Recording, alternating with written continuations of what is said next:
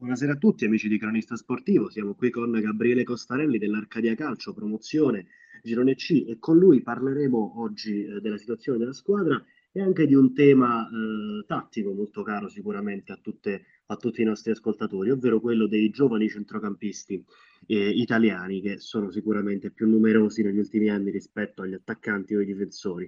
Gabriele, eh, raccontaci qualcosa di te, presentati al nostro pubblico e poi possiamo iniziare con le domande. Eh, buonasera, sono Gabriele Costarelli, gioco per l'Arcadia Calcio, ho 18 anni e gioco nel ruolo di centrocampista. E fuori dal campo cosa fai? Vai a scuola ancora, sì? Sì, sì, vado ancora a scuola, studio al liceo scientifico e quest'anno ho la maturità. E visto che sei così giovane, te lo chiedo subito, eh, dopo lo scientifico hai già intenzione di iniziare un percorso di studio universitario?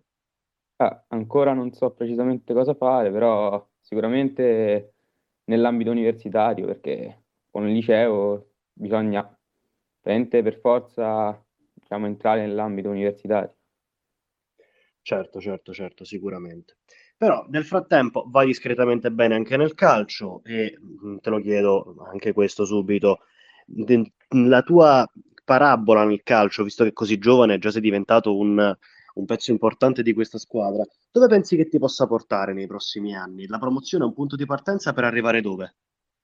Ma eh, non ho punti di arrivo, per ora penso al presente e mi trovo molto bene la squadra in cui gioco.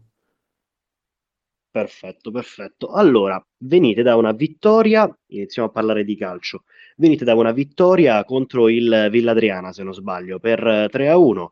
Avete iniziato tutto sommato eh, bene il girone di ritorno, lasciando via le spalle la brutta sconfitta con il Pontinia. Eh, avete riaperto una sorta di ciclo, visto che appunto nelle ultime giornate eh, non, non, state perdendo. E mh, mm, la partita contro il Villadriana, stavamo dicendo, eh, è stato un momento importante che vi ridà anche forza per guardare un pochino più in alto in classifica?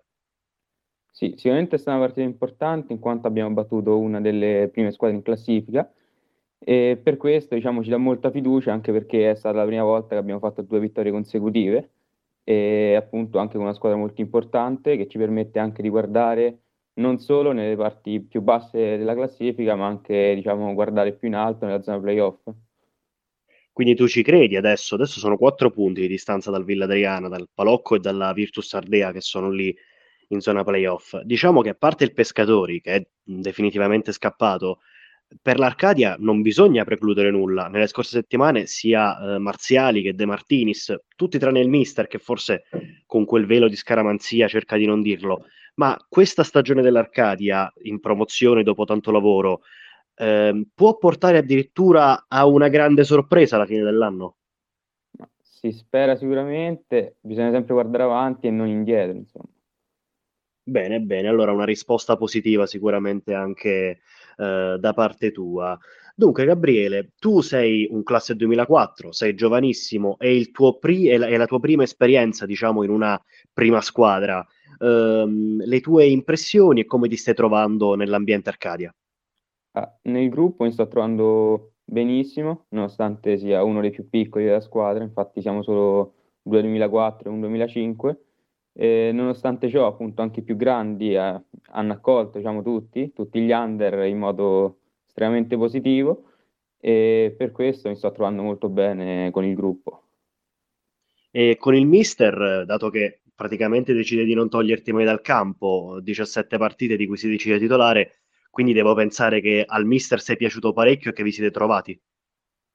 Sì, sì, sicuramente, anche a me piace molto il suo modo di allenare e il suo modo di preparare la partita in funzione dell'avversario. Tu credi che il modo in cui lui prepara la partita eh, vada a pensare molto soprattutto a quella che è la fase in cui giochi tu, ovvero io ti vedo molto come tu porti il numero, di, di solito sei il numero 8, però io in campo ti vedo più come, come un 6, cioè c'è molta più, eh, passami il termine, attenzione difensiva nel lavoro che fai, che ti porta spesso a chiudere e dopo a, ehm, a liberare le tue qualità in fase di impostazione.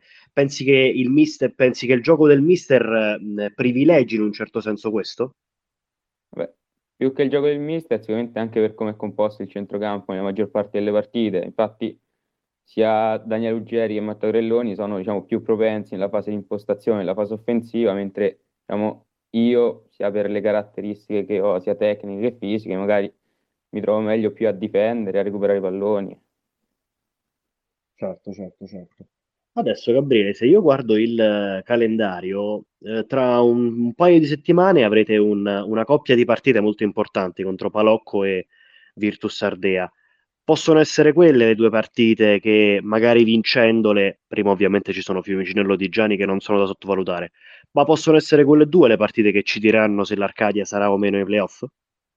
Sicuramente tutte le partite diciamo, ci possono permettere di fare punti e quindi di guardare di andare sempre più avanti in classifica, quindi l'importante è non perdere punti per strada, perché se arrivi a quelle due partite con eh, diciamo, due vittorie è tutto diverso che se ci arrivi con, eh, con un bottino non pieno. Assolutamente, assolutamente. Eh, però comunque mh, credo che anche da parte tua ci sia la consapevolezza che eh, quella famosa lotta a tre per non andare ai play-out che avevamo enunciato sia con eh, De Martinis che con Marziali non esiste più, il Pontinia e le altre squadre che sono, che sono un po' più giù in classifica, eh, le temete ancora in quegli scontri che, che erano diretti oppure eh, guardate solo avanti? La classifica è molto corta, quindi diciamo, tutte le squadre possono, con due vittorie, con, insomma, con poche partite, possono riprenderci, ma allo stesso modo noi possiamo riprendere anche le squadre che ci stanno davanti con pochissime partite, in quanto la zona playoff è solo 4 punti, mentre la zona playout è solo 3 punti, quindi siamo tutti lì. Bene, bene, siete nel limbo e vediamo cosa riserverà il continuo della stagione all'Arcadia. Adesso, Gabriele, con te vorrei sviluppare un tema che eh, mi capita proprio a fagiolo, visto che tu sei un, un classe 2004, sei titolare, eh, praticamente inamovibile, come abbiamo già detto. Veniamo da delle stagioni eh, in, in calcio italiano, inteso in cui vediamo come nel nostro paese purtroppo, o per fortuna, dipende dai punti di vista, eh, nascano sempre più eh, giocatori nella fascia di centrocampo, ovvero tanti buoni giovani giocatori oggi italiani mh, sono centrocampisti e spesso quelli che riescono ad arrivare in Serie A, quelli che riescono a esordire in nazionale prima degli altri, sono quasi tutti centrocampisti se pensiamo da, dai Barella ai Tonali che sono da 97 a 99, arriviamo fino a Miretti, Fagioli, no? tutta la, la, nuova, la nuova stirpe del, del, centrocampo italiano. Secondo te c'è, un, c'è una sorta di, di, motivo per cui nel nostro paese ormai crescono più centrocampisti che punte e difensori centrali? Non saprei risponderti precisamente, però sicuramente il ruolo del difensore centrale e dell'attaccante sono diciamo, ruoli forse più delicati, in quanto appunto anche nel campione di promozione è poss- possibile vedere attaccanti di esperienza così come difensori centrali.